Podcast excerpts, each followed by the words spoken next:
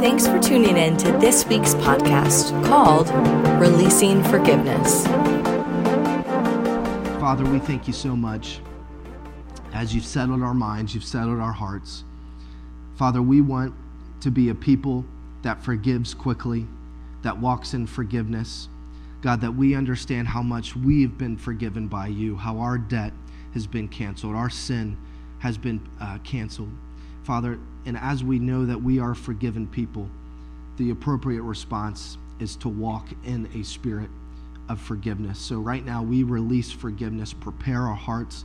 There's things some of us have been harboring for um, not just months, but years and even decades. God, that you would, through your Holy Spirit, begin to, to do work in the deepest parts of us. Or maybe there's a repeated offender in our life that puts us to the test to walk in forgiveness. God, your word says that we're to forgive seventy times seven, that it is a perpetual process in this life of forgiving. So, Father, we ask that you would open up our minds, our hearts, and as you do so, as you change and heal our brokenness, then what we put our hand to can be healthy. So, God, do the work on the inside so that on the outside we can see change in our world and in our lives. In Jesus' name we pray. Everybody said, amen. Well, Tim, you can put up our scripture. I want to open up with Romans chapter twelve, and Romans twelve, fourteen through nineteen uh, speaks of uh, a quick um, understanding of forgiveness from uh, the words and from the heart of Paul.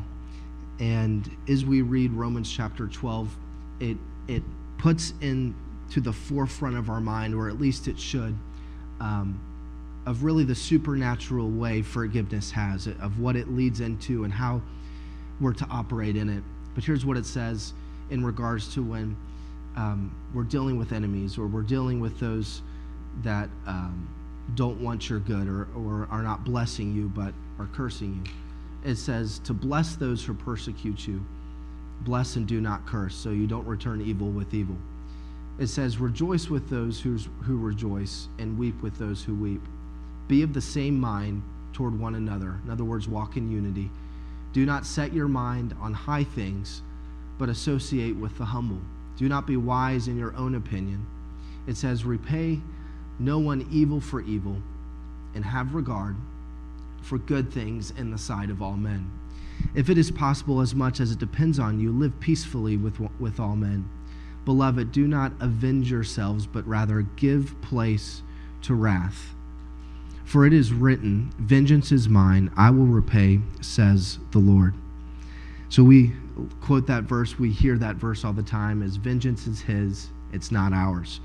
Um, but walking in that, um, I like to say is, it's easy to trust God and walk in faith with your family, with your finances at times, with uh, your spouse, but it's another thing to have faith in the process and promises of God, to trust him with your enemies, right? That kind of takes a whole nother level of faith, because there's something within us that wants to take matters in our own hand.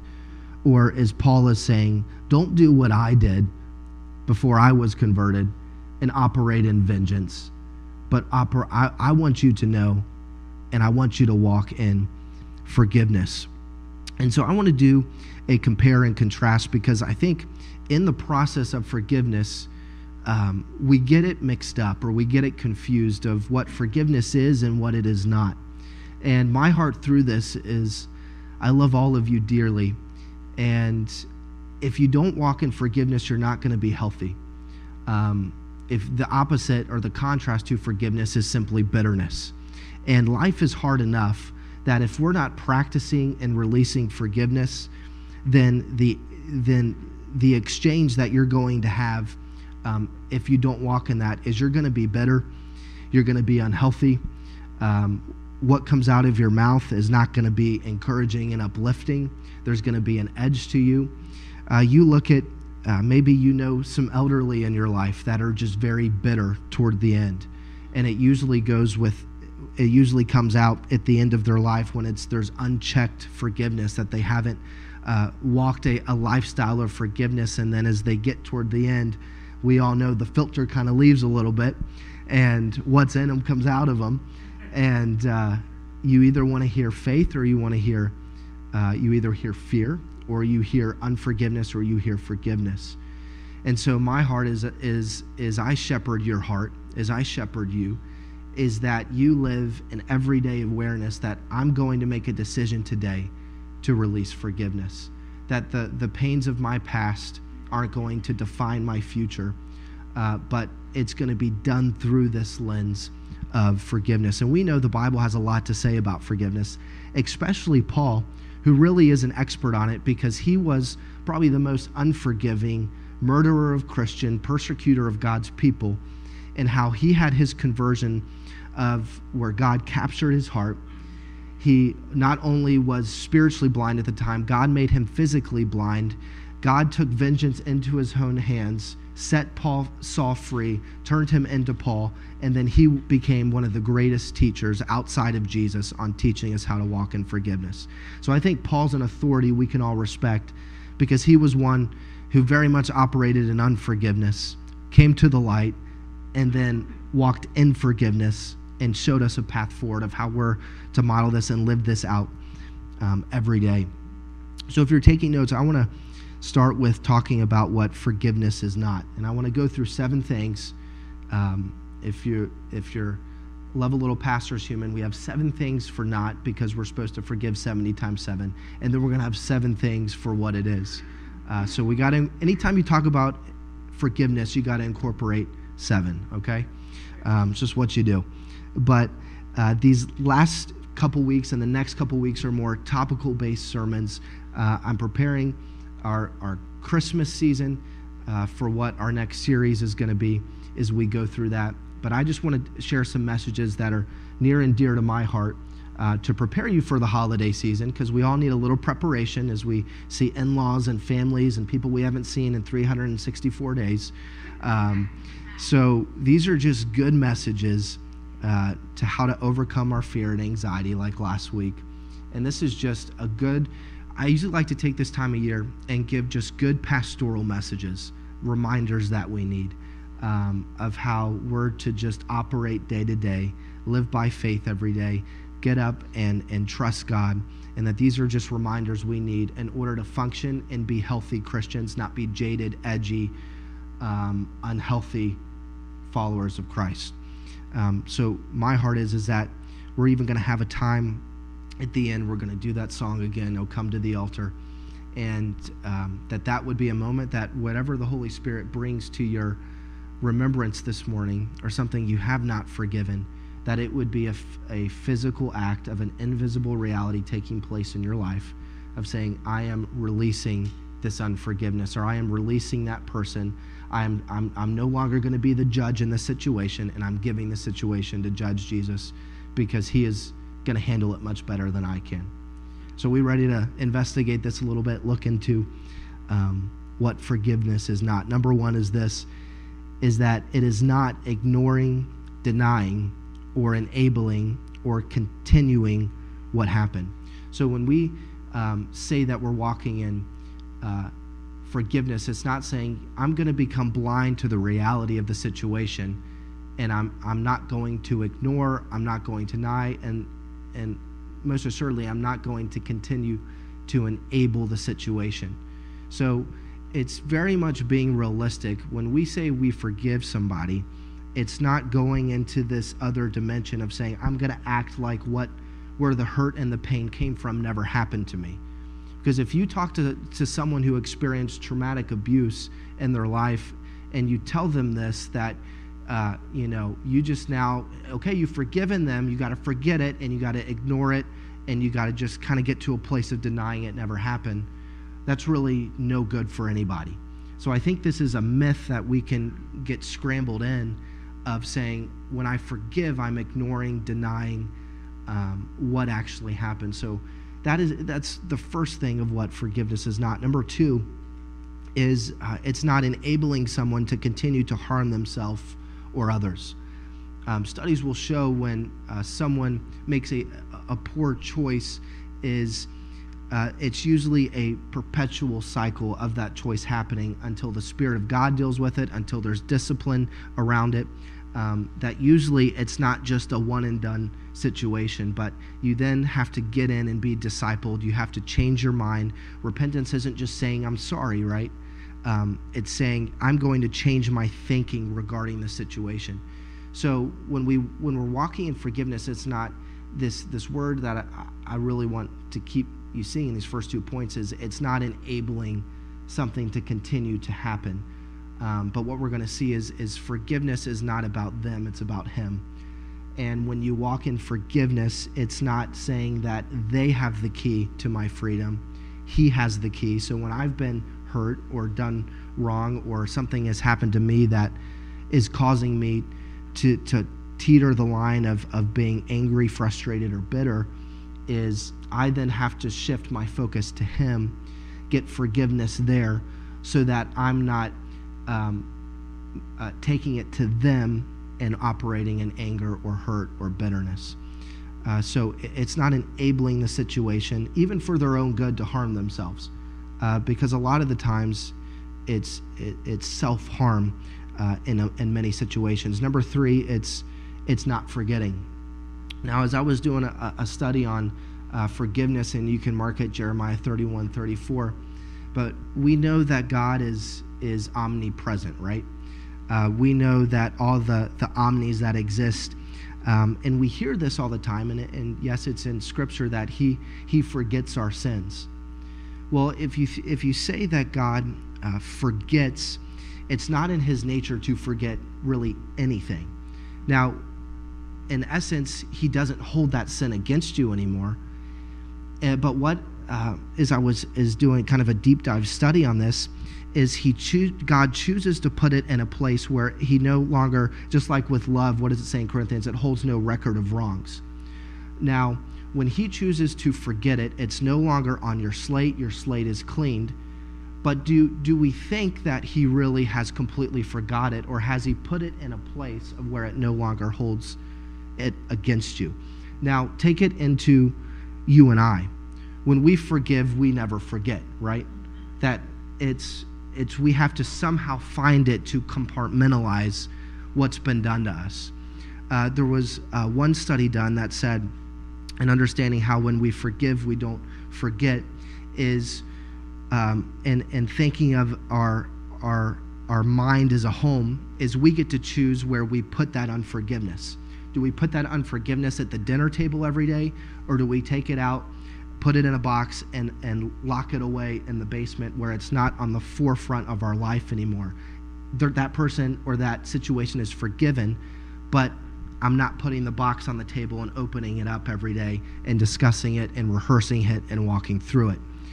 And so when the, the mantra of forgive and forget, we can make a conscious decision to say, I'm going to do my best to forget it. But deep down, especially if three, four, you name the timeline, it happens again. It's going to be a, a, a repeated offense that happens against you, and then it's going to trug, trudge up everything that happened on the first run or the second run and bring it to the forefront and add to that. So when we say we can just completely forget it and be whimsical about it, um, I don't know about you, but that can be very difficult. So I'm just trying to be real and give you solutions and ways. There's different ways we all handle these things. But I want you to see that forgiveness is really different than forgetting, um, that, that the two do look different. Um, I also want to say, too, is that, um, and I guess ask you a question, are we to wait on someone's repentance for us to forgive? God never gives us that green light. That our Our goal is to always forgive even before somebody repents or somebody um, comes clean about what they've done to you or, or how they've wronged you. Uh, but we're always to forgive first before any repentance ever comes from the other side. We're called to forgive if they if if that person or that situation never comes up. Now we're going to talk, there is a difference between forgiveness, trust, and reconciliation. Reconciliation and trust are not in the same ballpark as forgiveness. Forgiveness is the beginning. You have to forgive before any kind of trust and reconciliation can happen. Uh, but we have to understand that, that again, what it is not, and it's it's not always saying, okay, I forgive, so then therefore I'm forgetting. Uh, number four, it's again, it's not trust and reconciliation. And um, I like this, is forgiveness is free, trust is earned. We, we're to give forgiveness freely, but trust brings us into the camp of where it has to be earned. If you had, if you've had someone who has, um, ha, say someone, you have a business, someone stole from you, you forgive them, but do you trust them fully like you did before you come to the knowledge that they stole from you? The answer should be no. If you do, you're probably not a good businessman and you're going to get stolen from again. Um, but trust takes time to build. And then without trust, you can never have reconciliation of entering back into relationship. And see, the myth too of, of forgiveness is, is when somebody forgives, um, the myth can be, or the deception can be, is then we can go straight back to where we, to point A again of where we are, were, that we can just clean the slate between you and I, and we can be good. Uh, but the way that we rebuild trust after forgiveness happened happens is it takes time and it takes process, and and it takes both parties, just like Paul said in, in Romans, that um, my goal for you is to be peace, peaceable and to walk in peace together. But in order to walk in peace together, it takes two to tango, right?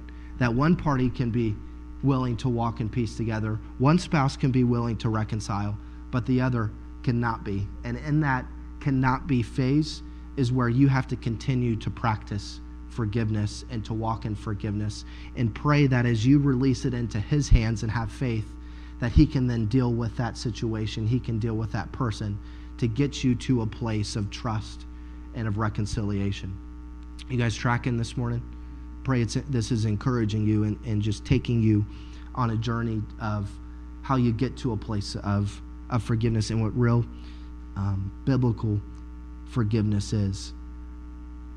Number five is uh, forgiveness is not a response to a repentant apology. Uh, like I said, my, our forgiveness does not depend on their repentant repentance. That we don't wait for an apology to forgive. Is that we, when we've been done wrong, and we, the way you know you've been done wrong is when you begin to get mad, you begin to see hate come into your heart, you begin to see, you know what, I don't want them to be blessed, I don't want them to see them moving forward, I don't, you just start putting all these I don'ts on somebody else, and you begin to get jaded. That's a good indicator, a good trigger, um, that there's some unforgiveness, or that there's some hate, or that there's some bitterness, that there's some anger, uh, that you need to address with God.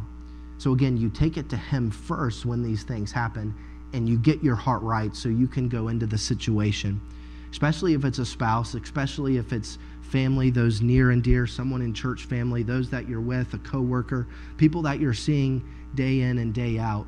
Um, it's a good place to be, that you don't stay in a place of bitterness and anger. And here's the catch, is most of the time that person doesn't even know you're angry or that you're bitter. They don't even know that they've done anything wrong. You're just in a, in a place of torment um, because of, of maybe how you perceive something, or maybe a situation that happened. So it, it's not a, a response to a repentant apology. Number six is it's not something the other person even need to know about. Uh, for those of you that just love to talk, um, sometimes it's okay not to have to go to that person about every little petty thing and just say, did you know what you did here? Well, this is what you did, so I'm going to forgive. Um, if I did that, if we did that, and that was the exchange we would have in our marriage all the time, then we would never make any headway and we would never move forward. But there's certain things in love that she does, knowing her, knowing her intentions, knowing her heart, it's just not even worth bringing up. And she does the same with me. So there's there's some petty things. Now, don't get me wrong. There's things you address, you talk through, you work through. Uh, but there's some things you don't have to go and assemble the tribe and tell everyone of that someone messed up your Starbucks order and now you're kind of offended because I think they did it on purpose when I wanted pumpkin spice instead of a, whatever your favorite caramel drink is, okay? Um, but we can get, what I'm trying to get to is we can get so petty. And when we get so petty, your heart is not really to find forgiveness. Your heart is just to gossip about the situation, pull other people in to your offense, and never really move forward um, in a spirit of forgiveness. So it, it's guarding your heart. It's guarding the situation. It's guarding the person in that um, you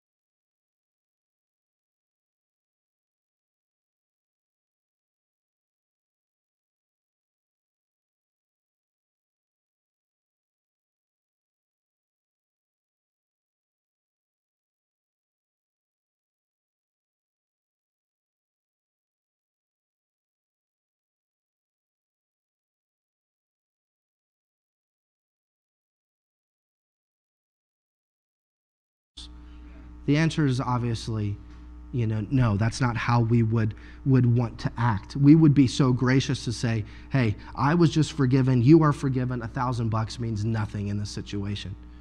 So Jesus is giving us this contrast is as we are forgiven by him, then it should be this flow that comes from heaven into us through others to be quick to forgive those around us. Because without that, this is why the world can't forgive. And they have to make it all philosophical and psychological because they've not experienced the forgiveness of the Father. When you are a forgiven person and you realize the reality of what Jesus did on the cross and what forgiveness really is, then you are quick to, to release forgiveness and, quite frankly, walk in a state of forgiveness because it's not worth hindering your relationship with him. Scripture even says, too, that if you, if you want to close the hand of God over your life, stay bitter and walk in unforgiveness. That if, if you want to, to close the blessing of God or you want to, to shut the favor of God or, the, or, or his goodness over your life, stop forgiving. And uh, I, I, I like to say, too, that there's only two cultures when, when uh, this life ends. It's the culture of heaven or it's the culture of hell. It's not America. It's not all of the other uh, reigning, ruling and reigning countries and, and political systems. It's either the culture of heaven and the culture of hell. And when we forgive, we pull the culture of heaven down. And when we when we walk in unforgiveness, we pull the culture of heaven up, if, if that's the best I can explain that. And so we see, again, that our forgiveness does look different than God's forgiveness, but we have to experience God's forgiveness in order to operate in biblical forgiveness. So what forgiveness is, I want to I want to look at these quickly, um, and I just want to set set the moment and set the time for you to just respond in forgiveness and just challenge you of where maybe you're getting a couple things off and getting a couple things wrong. So we also see this is that, number one, it's replacing demonic strongholds with the Holy Spirit's anointing. If you want to disarm the demonic, simply forgive. Anyone use a fresh tool to disarm the demonic in your life? Disarm the demonic, demonic in a situation? Try forgiving and see what God would begin to do. So it, it's replacing demonic strongholds with the Holy Spirit's anointing. Number two, it's it's forgiving a debt owed to you. See, forgiveness costs you something. Costs you something. Think of this: if you had, um, if you had in your childhood, if you had parents that were emotionally disconnected from you, or you look into your childhood, maybe they weren't uh, followers of Christ and, and brought you up in the things of God. Uh, there's probably going to be, then you come to the revelation of God. You have a, a moment that maybe it was their ignorance, or maybe it was in their defiance, whatever it is, it, it doesn't justify it. But you have to make a decision of, I have to forgive them for that moment or for that situation, or just quite frankly anything. Is it's forgiving a debt owed to you. And, and, and what I'm trying to get to here is that when you forgive, it costs you something.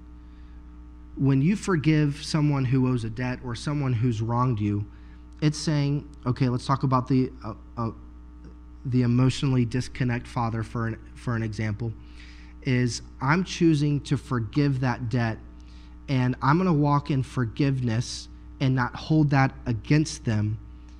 And if I don't walk in forgiveness in the situation, then I'm going to put vengeance on them, and I'm going to make them pay for the wrong that was done to me when I had no control over it, or out of this, when it was out of my situation. So I can either put the hand of vengeance toward a situation, or I can put the hand of forgiveness toward the situation. And again, that's just an example. It's usually the leading cause of a father wound. That's why I chose that. But um, I, I want you to see is that forgiveness costs you something, and it, forgiveness, um, though it's required, isn't always easy. But that's okay.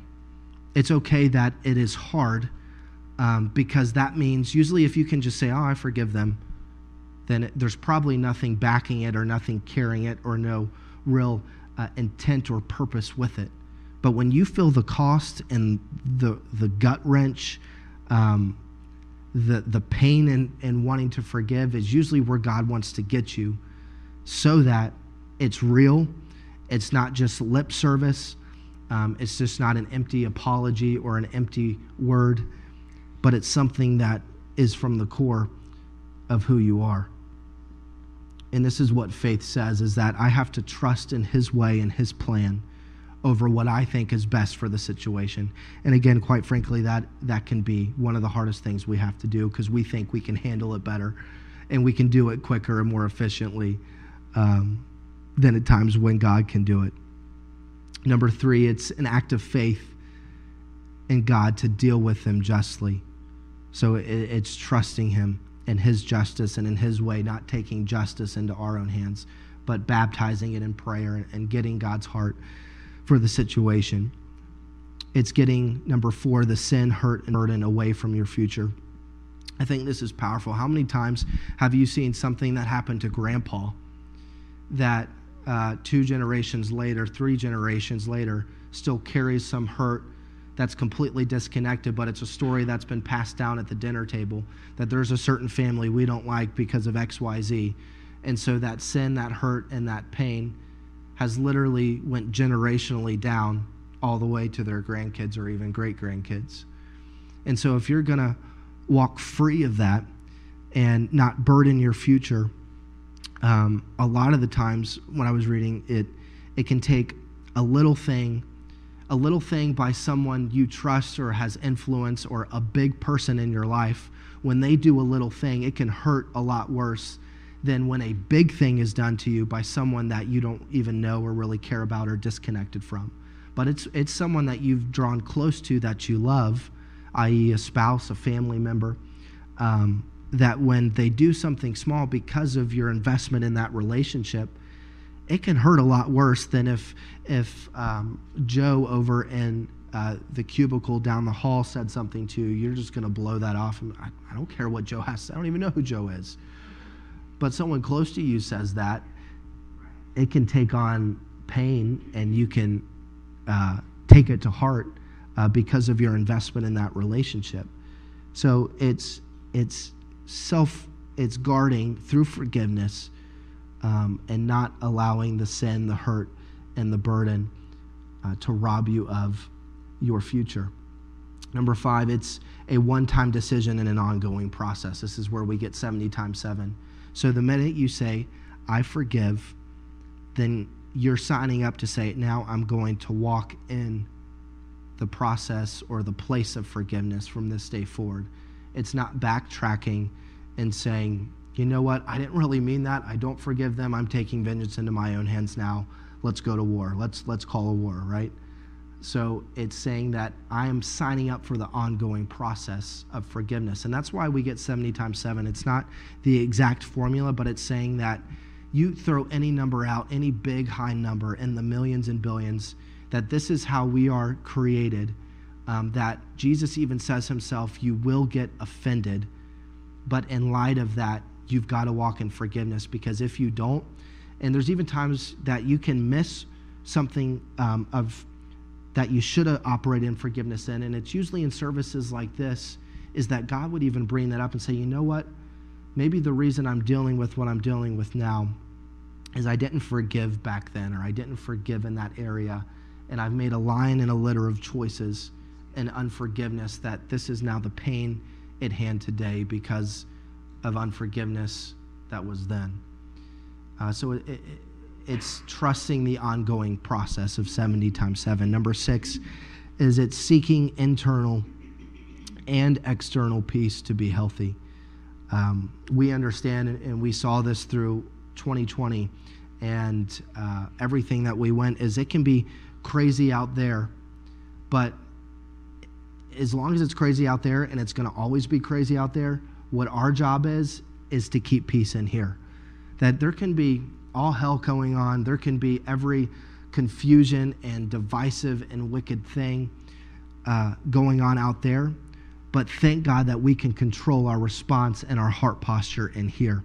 And if it can be good in here, then what's out there has much less of a negative effect or a wicked effect on our lives, because we're fortifying ourselves, we're guarding our heart, we're putting the Word of God to work in our lives, we're having uh, the Word of God be our, our forecast, our guiding light, and our lens.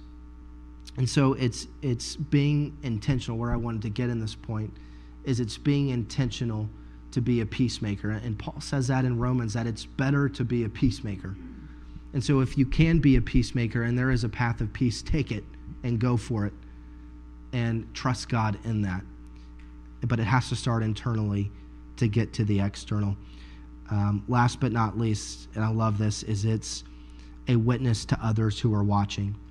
In a, in a world that doesn't operate in forgiveness, in a world that is dog eat dog, in a world that will use and abuse you to get that promotion, to get a better seat, to get a better parking spot, um, you name it.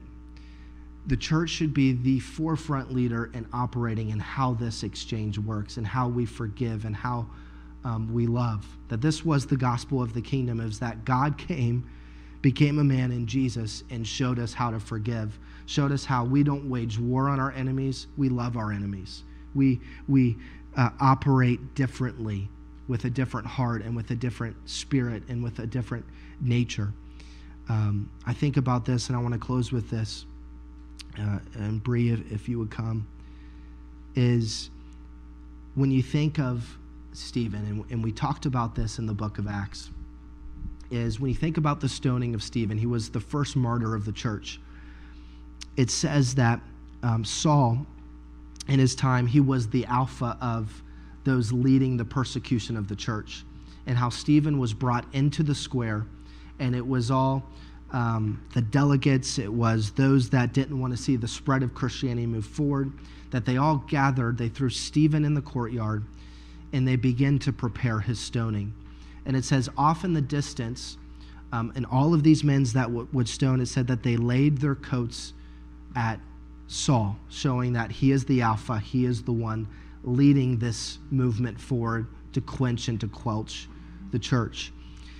And so it says as, as Stephen is thrown, and you can go and read it in the book of Acts, but it says that uh, he began to forgive.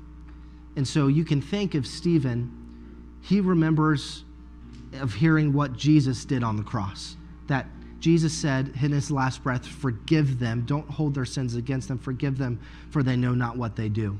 that Jesus is literally forgiving in his final moments and in his final breaths. And when you see anyone, whatever they say at the end of their life, it's usually important. How much more is it important? What, what are the final words? What was the final prayer of Jesus? It was forgiveness. What was the final words of Jesus? It was forgiveness. Because he knew that you and I, if we're going to be, if we're not going to be so walloped and overcome by bitterness, rage, anger, unforgiveness, that we're going to have to be forgivers and be quick forgivers and have the spirit of forgiveness and release it in our life. And so Stephen, he models what Jesus says. What he says is, don't hold their sins against them. They don't know what they're doing. So Stephen, as rocks are being hurled at him, he's forgiving.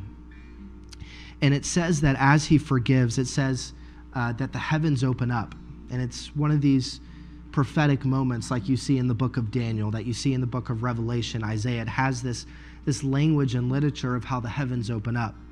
And it says that he sees the, the Son of God at the right hand stand up. And as I was reading and studying this, uh, it was, as Jesus stood up, it was almost in a, in a spirit of celebration saying, you go, Stephen, you're doing the right thing. I, I'm honoring you and celebrating you in this moment as you are choosing to forgive in your darkest hour.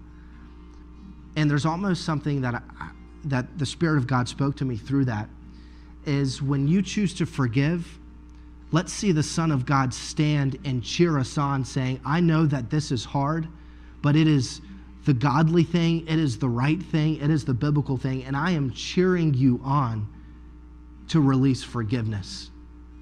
And the cost of us following Jesus is far less than what Stephen did.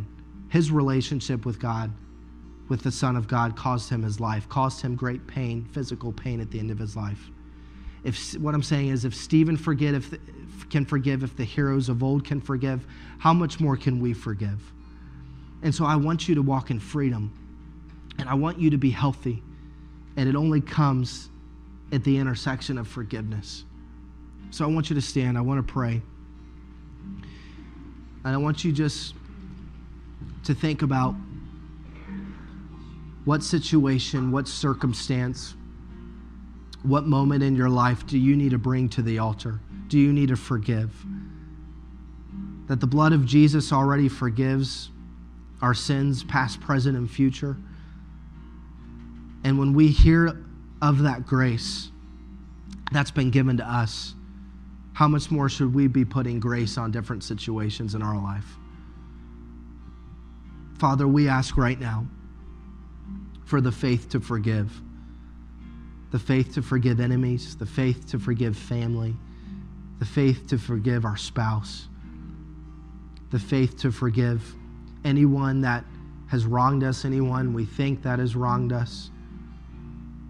Father, we want to put grace on the situation so that we open a clenched fist and we transfer the burden to you.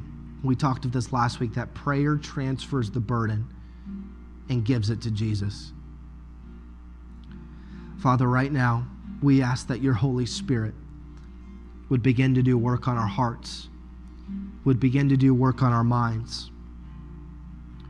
The Spirit of God would lead us to forgiveness. Your, your magnetic pull is always toward forgiveness. Your draw, your lean in is always forgiveness. Father, we want to be a forgiven people so that we can forgive people. We understand that the key is with him. It's not with them. God, it even says in, in parts of Scripture that as, as Paul talks uh, in Romans twelve, as you go on and read in Romans fourteen, or, and even in Matthew eighteen, and in that story, is that if you don't forgive, that you're tormented by the jailer. The jailer is the demonic, the jailer is Satan. If we don't forgive, then we're going to be tormented. We're going to be conspiracy, all the things that it says what happens when we don't walk in forgiveness. God, I pray that this be a church that forgives. And as we forgive, trust can be, can flourish. Reconciliation can flourish. That our world needs to see a people who not just say it, but live it. So Father, we ask that you do this work in us and through us. And God, as we worship, that the worry would subside and that we take a physical step of saying, I am releasing forgiveness over this person, over this situation, over what was done to me in my past.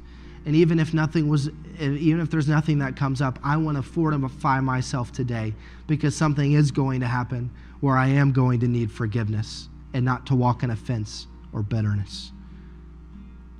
So Father, as we worship, prepare our hearts. And as you're worshiping, if you just need to simply come to the altar and, and take a knee and let it be a physical sign of I'm choosing to walk in forgiveness. I'm the first to bow at the altar. I need forgiveness. Father, that we thank you for the blood of Jesus this morning. Touch your people. Holy Spirit, move in the hearts of your people. Set us free. Heal us, redeem us, forgive us in this moment and in this time. In Jesus' name we pray. Amen. We hope that you enjoyed today's message called Releasing Forgiveness. We hope you have a wonderful week, and we hope to see you Sunday.